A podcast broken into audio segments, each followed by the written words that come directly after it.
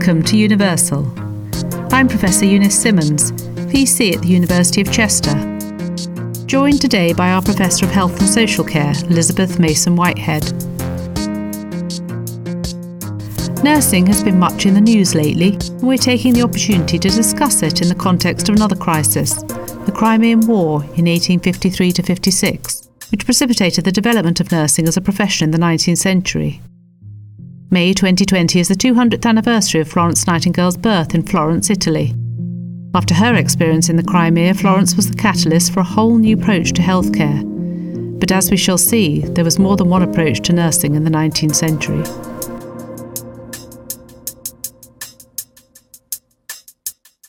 So, Elizabeth, what first led to your interest in the history of nursing?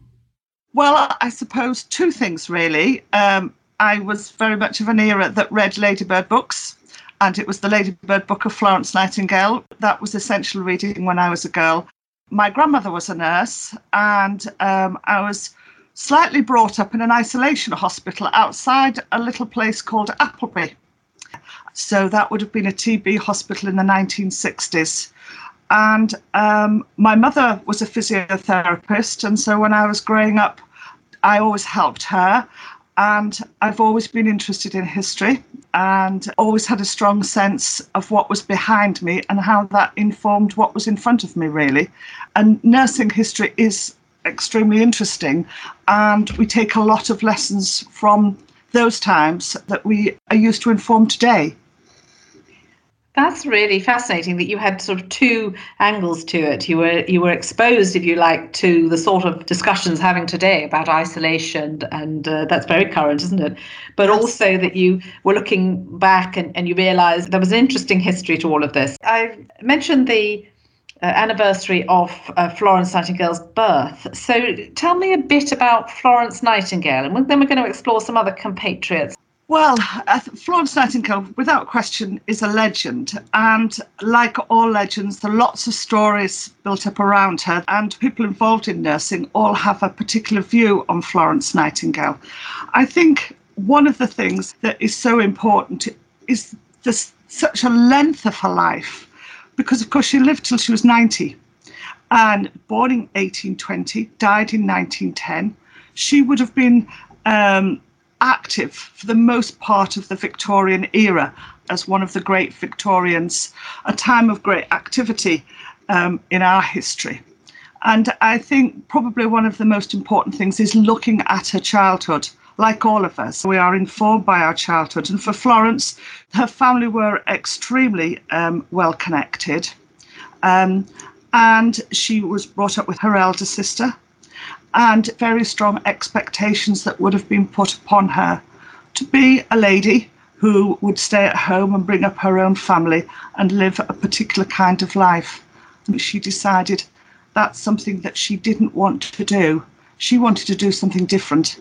And I think the lesson there is the courage of wanting to do something different and deciding that actually I am not going to go with the flow. I'm going to dare to be different. And that must have been hugely difficult for her.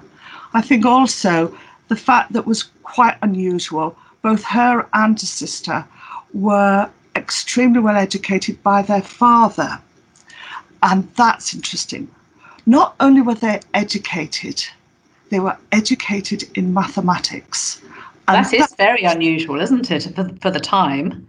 Was very interesting. She did actually use her mathematics first, didn't she, before she actually yes. started to develop and think about nursing, develop her nursing ideas? She did. She did. Uh, they said that she would have much preferred to have read a book on mathematics rather than a novel. She first used her mathematics and statistics around um, plants and her collection of plants. Of course, had we not been in this present time, there would have been a garden, a Florence Nightingale garden at Chelsea Flower Show. So, and that relates back to the kind of things that she was brought up with and the, the country environment that she loved very much in Derbyshire. The other thing is, like a lot of people of the time, there would be a very strong um, element of faith in her family. And that guided her very much throughout her life. And once I think she had made the decision that she wanted to be a nurse, she started off with home nursing. And of course, her mathematics really must have been a thread, I think, very much throughout her life because she became very evidence informed. She acted on the evidence that she could gather, and the evidence that she could gather was through her numbers. Um, she wouldn't have analysed it in the way that we would look back at it today. But what else would she have at her hands other than the counting of soldiers? She knew that her mathematics were, were hugely important. And of course, later on in her life, she went on to develop um, the pie chart and introduce um, infographics. And one of the very first people to do that, which is how she laid out her amazing rose chart, her coxcomb, um, that set out um, the deaths um, between 1855 1856 of the soldiers at Scutari and in the Crimea. So that was very important. And I think significantly for that period of time, which is taking a big jump here, but significantly, she set out, laid bare what she saw was the errors that she had made.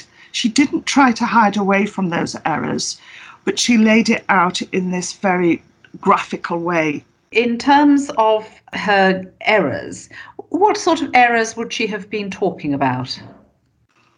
Well, the big one probably was that she was a believer in the miasma theory. She would believe that um, illness would come very much from the air. She focused very much on personal care, which of course is hugely important.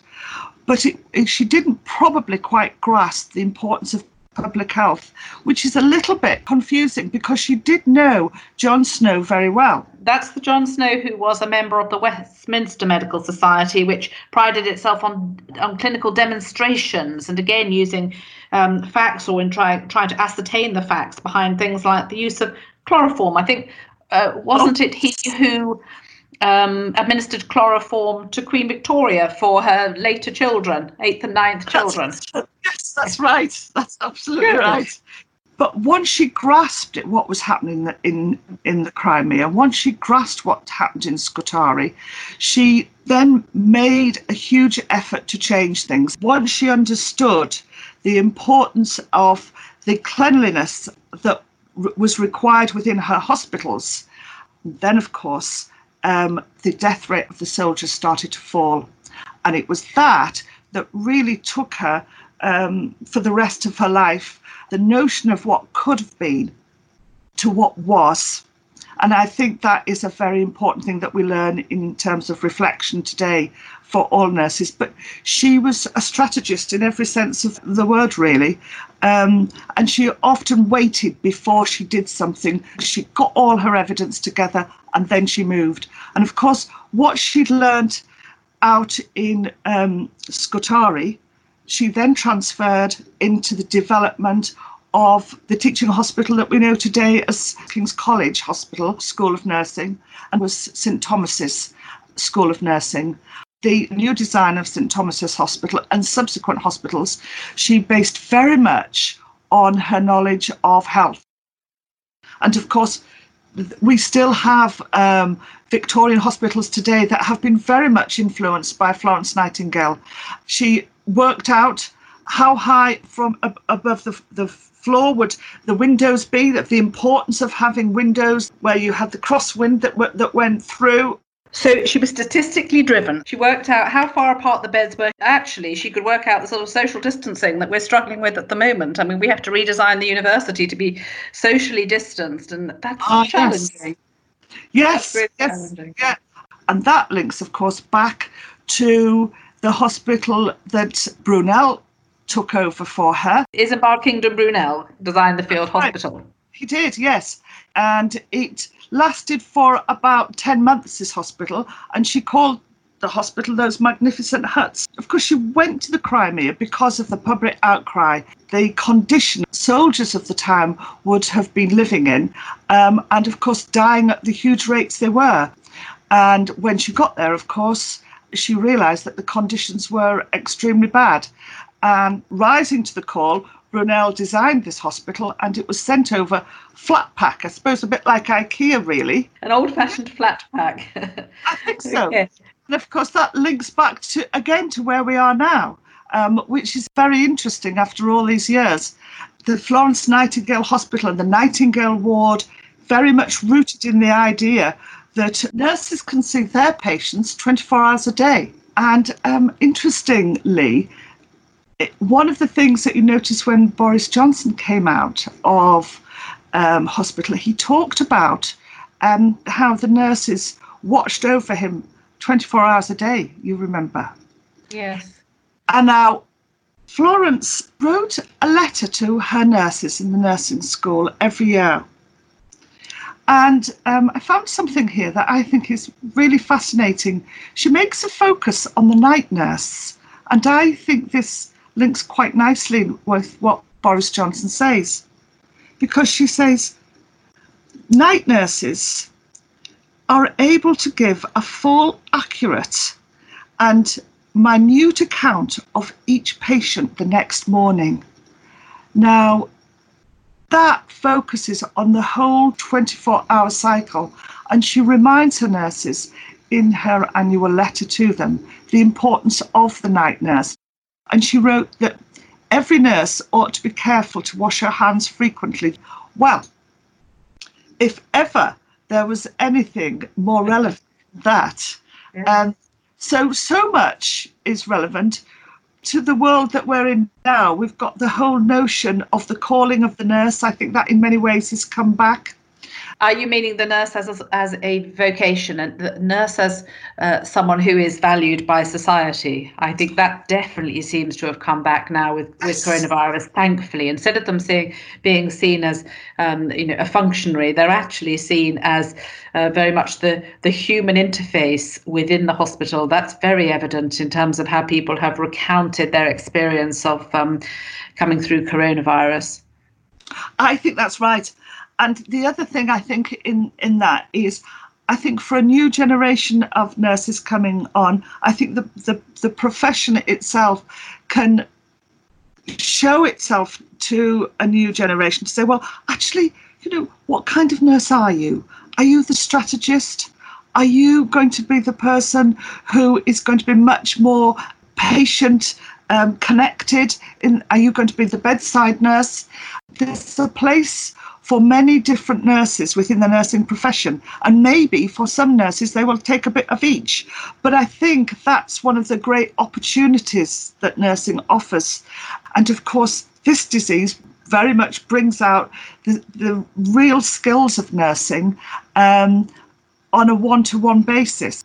Also, I think it's brought out the importance, um, you know, from a university setting of um, training nurses and ensuring that we have nurses very much prepared for the world that we're in now, just as Florence did all those years ago.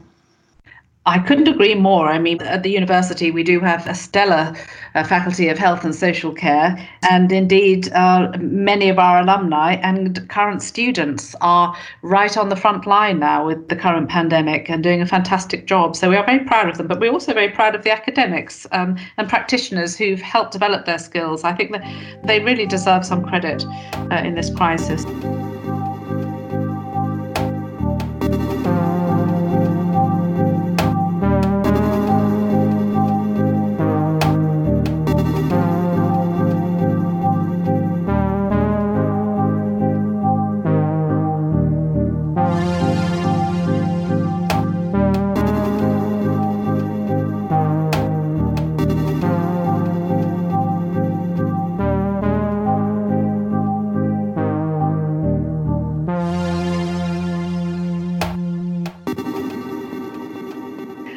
Just before we go back to Florence and her expertise, you mentioned about different characters um, mm. and that nursing can certainly, um, well, it needs all these, these different approaches. So, at the same time, there were some vastly contrasting characters, some of whom we do know about.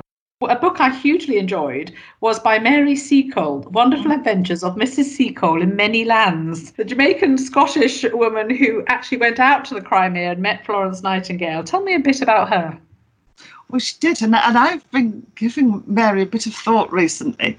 Um, she is a very interesting one. At the time, um, she wanted to go to the Crimea working with Florence. Now, she was not accepted to do that. So she decided she was going to go on her own, and so she did. Now, Mary Seacole comes from uh, a tradition um, in Jamaica, in Kingston, where her mother was what was known as a doctress and would have had um, a range of skills that she would used uh, and which she gained an excellent reputation. And Mary would have learned her skills very much from her mother. So this is what she used when she was going to um, the Crimea. And she did meet Florence Nightingale. There would have been a complete clash in many respects, very different backgrounds, very different approaches. And of course, Mary Seacole, in many ways, could afford to be uh, a lot more free because she was not under the structure of the government as Florence Nightingale was. Mary Seacole was very much her own woman in that regard. She, of course, was older than Florence Nightingale, um, and she would be able to follow her own thoughts and what she wanted to do in a much more spontaneous way. There's an interesting point in the book which mm-hmm. it describes their meeting Mary is standing in the kitchen of the hospital at Scutari in the Crimea, answering numerous questions from Mrs. B, one of Florence's assistants, as she attempts to get a meeting with Florence. I think Mrs. B, who saw me, felt more surprise than she could politely show. I never found women so quick to understand me as the men. When I handed her Dr. F's kind letter respecting me, and apologized for troubling Miss Nightingale. There is that in the doctor's letter. He had been much at Scutari, which prevents my request being refused. And I am asked to wait until Miss Nightingale, whose every moment is valuable, can see me. Meanwhile, Mrs. B questions me very kindly, but with the same look of curiosity and surprise. What object has Mrs. Seacole in coming out? This is the purport of her questions. And I say, frankly, to be of use somewhere. For other considerations I had not, until necessity forced them upon me. Willingly, had they accepted me, I would have worked for the wounded in return for bread and water. I fancy Mrs. B thought that I sought for employment at Scutari, for she said, very kindly, Miss Nightingale has the entire management of our hospital staff, but I do not think that any vacancy. Excuse me, ma'am, I interrupt her with. But I am bound for the front in a few days. And my questioner leaves me more surprised than ever. The room I waited in was used as a kitchen. Upon the stoves were cans of soup, broth, and arrowroot, while nurses passed in and out with noiseless tread and subdued manner. I thought many of them had that strange expression of the eyes which those who have gazed long on scenes of woe or horror seldom lose. In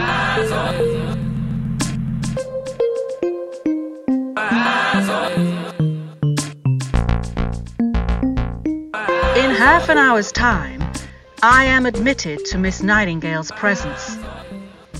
A slight figure, in the nurse's dress, with a pale, gentle, and withal firm face, resting lightly in the palm of one white hand, while the other supports the elbow, a position which gives to her countenance a keen, inquiring expression, which is rather marked.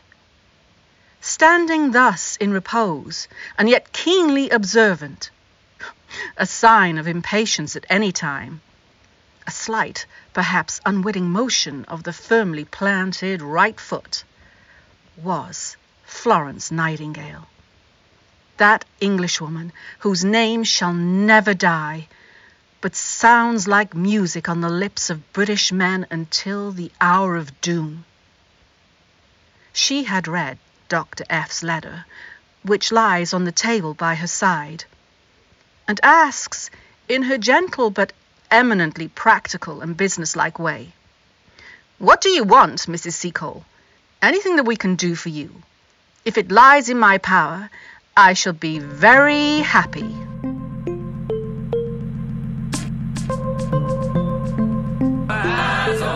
Although there's a there's a sort of dark side to it uh, or a tension there's a there's a tension in that people read into this you know the the racism of the time the undoubted racism of the time. Mary Seacole wasn't accepted as one of florence's group. But even so when they did eventually meet it does appear that there was mutual respect. Florence did make note of this and she acknowledged the work that she had done in helping the soldiers and on the front line. She very much did do that. And also, importantly, when um, Mary Seacole came back to England and fell on hard times, Florence Nightingale did contribute to her fund. Um, as other people did as well. So she she did do that. Importantly, all the soldiers appear to have benefited in different ways from both Florence Nightingale and Mary Seacole because neither of them lost their focus on caring for their patient, the soldier, and they never lost sight of that. And and I think that is something that they respected in each other. I think Mary Seacole demonstrates um, uh, her entrepreneurship. I mean, she also ran a hotel, as you say, like her mother. That was obviously her background. I think that the fact she had the freedom um, I think what she was able to do for soldiers was rather different, um, but undoubtedly of value. And it was recognised on her return. You mentioned the fund.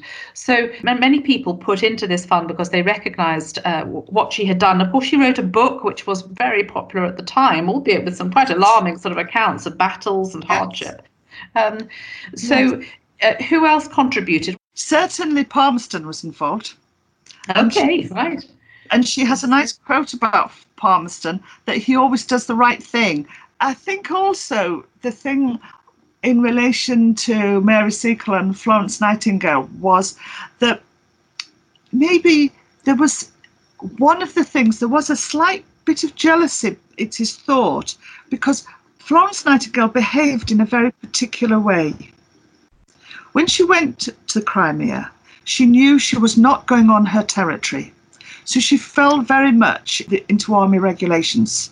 She knew this was not her patch. So enter her strategy. So she she she held back for a week till she was invited to work, which she did because the first lot of soldiers came in. Now she couldn't afford to do anything else. The world was watching her. She'd got 38 nurses there. She couldn't be as spontaneous no matter what she wanted. So she dressed in a very sober way. Um, in comes Mary Seacole in her bright colours, her much more flamboyant way of life, and she could be much more um, open. And interestingly, now Mary Seacole, she got the approval of the doctors to prescribe her medicines. Now, Florence might not have liked that necessarily. So there may have been just a bit of jealousy there. There's plenty of professional tension in um, in uh, modern day medicine and nursing, isn't there? In oh. terms of the right approach to this, I think we're seeing a little bit of that in the in current circumstances. So it's not surprising when things were really just beginning that, that different approaches were perhaps um, difficult to uh, to understand. So Mary wasn't the only nurse with an individual entrepreneurial approach who challenged Florence's way of working, with tension as the result.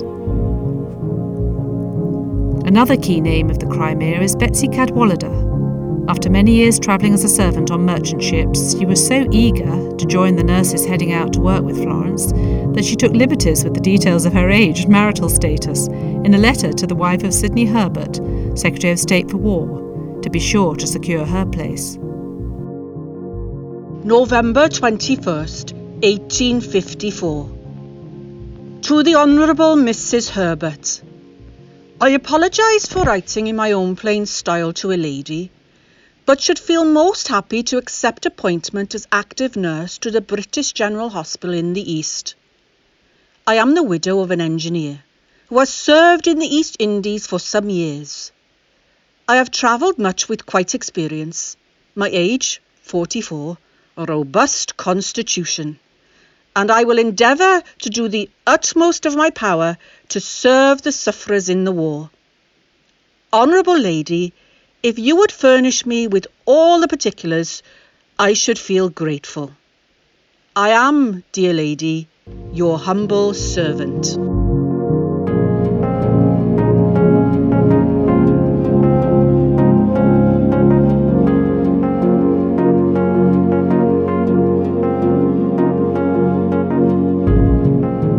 A little bit about Betsy. Well, Betsy Cadwallader, of course, was born Elizabeth Davis, and she was much older than both of them. And she was born in North Wales. Uh, she then went on to the Crimea, and she also met with Florence Nightingale. Now, again, another spontaneous nurse who came from a very, very different background, quite a lot of hardship as she was growing up and she was somebody else who also fell on very hard times. There was about 31 years age difference between Florence Nightingale and um, Betsy, so that is massive. And Betsy also has something to say about um, Florence. Betsy says, I did not like the name of Nightingale. When I first hear a name, I am apt to know my feeling, whether I still like the person who has it. So she did not take to Nightingale. And interestingly, just on the side, of course, Florence Nightingale wouldn't have been Florence Nightingale if her father hadn't changed his name. She would have been Florence Shaw. So why did he change his name to inherit something? Yes. Florence Shaw. Yeah. She would have Shaw, so it doesn't quite have the same ring there, does it? No, it doesn't. It's, it's not that interesting. That's maybe less memorable. That's strange, isn't it? There's a happenstance. Sure. Okay. But, but Betsy was very active nonetheless, wasn't she, in her own way? Oh, she was. She was hugely active. And um, also, whilst they did not take to each other at all, but they also again had their focus on the patient. And Betsy went right to the front line she went to work in another hospital. Her way of nursing would have been the kind of nursing that she would have been brought up with. Um, she would have worked um, as a domestic servant, and it would be very much learned on the hoof, as it were.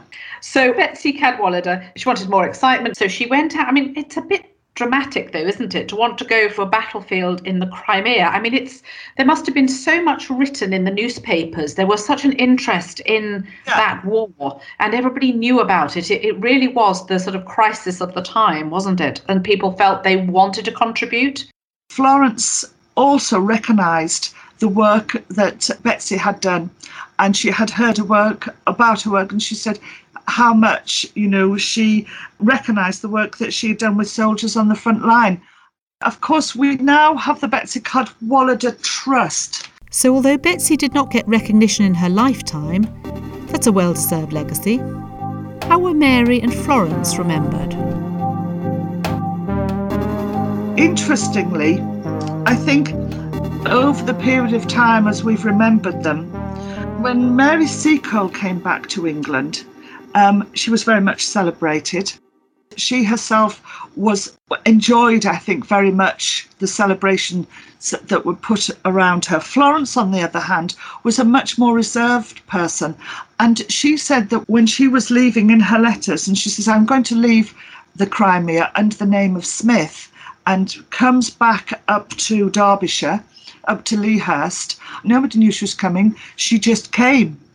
And she had very little idea of what was happening in England while she was away. Whole, all what was being said about her, although her family tried to tell her, she kept very much out of the limelight. And whereas Mary Seacole did something completely the opposite, she was very much in the limelight. And said that she she she walked around London with her medals on, whereas um, Florence stayed quiet, waiting for the invitation from Queen Victoria to go up to Balmoral and start setting off this, the Royal Commission for work of the British Army in India, which she did. So she carried on. You've indicated Florence was a statistician, she was a mathematician. She did write a lot, didn't she? So Florence had a, an ongoing influence. So, although you say Mary Seacole came back and she wrote her book because she'd fallen on hard times, and she became much better known in the in the sort of immediate aftermath of the war. But Florence Nightingale carried on working. Mary Seacole dropped out. People didn't really hear any more about Mary Seacole until we got to about the 1980s. Oh, so that is very interesting. We didn't hear about her as a character because although she'd written her book, she she wasn't recognized perhaps because she hadn't been a traditional as we then thought of traditional yes. nurse in the nightingale tradition. Um, and so she was in a sense rediscovered. She very much was rediscovered. And we have some really interesting debate there. Since the revival of mary seacole um, she's been recognised in a number of ways. For example the mary seacole building at salford university there's also a statue of Mary Seacole outside St Thomas's Hospital. Okay, so we had an opportunity to have a, a sort of revisionist um, approach, I guess, to, to nursing and not view it quite as straightforwardly as hitherto. Yeah, I think that's right, and and and so uh, we look at Mary Seacole and we start to understand a little bit more and reassess the, the significance that she had that nursing brings in people from all over the world and different backgrounds. Regardless of background, some women were able to use nursing to expand their horizons in many ways. My grandmother went to China. She had separated from her husband, but to get to China, she put she was a widow. on her passport so she could get in so she could get into China and do her nursing. She nursed down the Yangtze. So we're trying to do some history around that and find out exactly what she did do. But she subsequently came back and she nursed also in Honduras. And she nursed Kipling. She nursed Rudyard Kipling. She did apparently. Oh, that's a great story. So, does she feature in any of his books? well, I, I met somebody who came to Chester once and told them this, and um, they put me onto somebody to to get all this sorted out, which it's on the list to do. And I think that's a very interesting point because, of course, for many people, nursing has always been a way of life. People would have been trained in a hospital, they would have lived on the hospital grounds. And as they retired, they would have gone into um, a nurse's retirement home. And that's how they would have lived their lives. And of course, that was where their companionship was found. The notion of nursing would have been a profession. And I think this is one of the great things that Chester does. And he does this in spades. It allows people to actually grow and and be as good as they can be. And the Faculty of Health and Social Care at Chester has always done that. And I think that's one of the really special things about Chester is that it allows people to develop in so many different ways. But I really identify with what you say there because my mother was a nurse and trained at Manchester Royal Infirmary and lived in. And I think she only left when she got married. And then she did actually go into um, to nursing uh, in industry for a while. But it wasn't usual to stay in the hospital after one got married. Uh, so I think that that's also very interesting. And obviously, they were women, and now we have um, hugely valuable male nurses. And in fact, we wish we had more male students. It's still very much the case that we get far more women applying than men, and yet the profession really needs male nurses. Completely. One of the things is that that when men enter nursing, they do do very well indeed very often.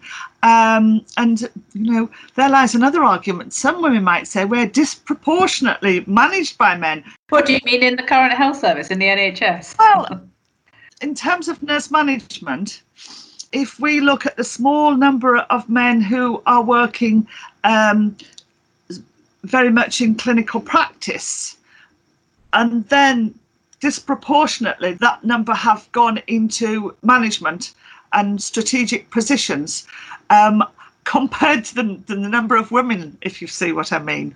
Now, I do see what you mean. That is interesting. That isn't so. Actually, we need some of uh, Florence Nightingale's strategists and uh, long-term thinkers to be going on into management, but as well as those practically informed, I think that's hugely important.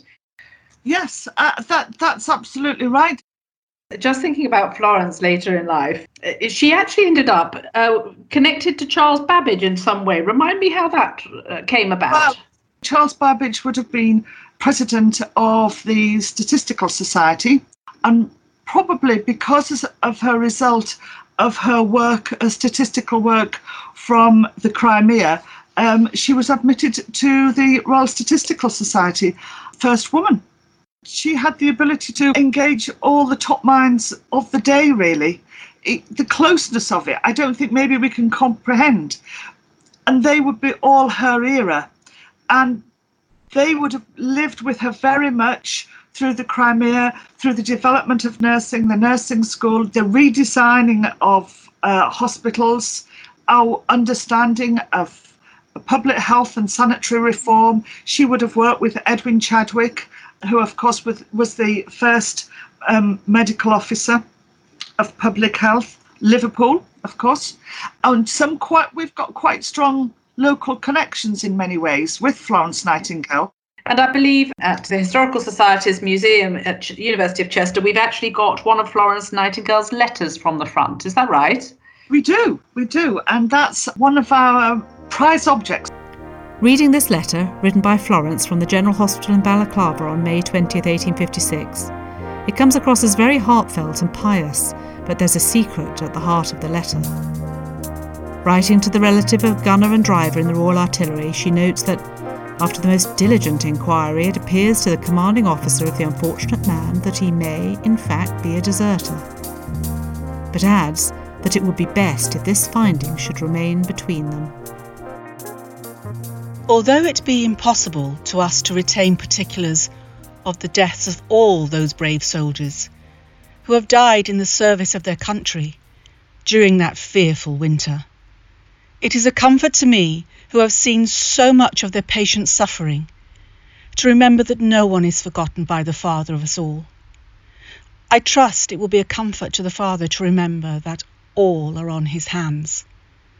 I doubt not he has suffered much from painful uncertainty concerning his poor son. Let him, if no further news is obtained, know that he now is at rest from all cares and sorrows of this world. May he be supported to bear them. I have never had so painful and unsatisfactory a letter to write. I beg to remain, madam, your obedient servant, Florence Nightingale. She goes on to show a very gentle side to her, a very comforting side, and I think that is something that people um, are always taken by because Florence is often seen as somebody who's very striding, um, this strategic administrator. But ultimately, uh, it, it, it gives probably a very strong indication of why she was so loved by the soldiers um, because there was that gentleness that came out and the idea that you would take time to write such a long letter um, in such circumstances um, that in itself is something else. So that's part of our museum the collection is what is valuable. The fact you brought it together and you give people an opportunity to explore it. So we very much look forward to that being open again and uh, able to share it with um, with visitors and, and people in Chester. Thanks indeed.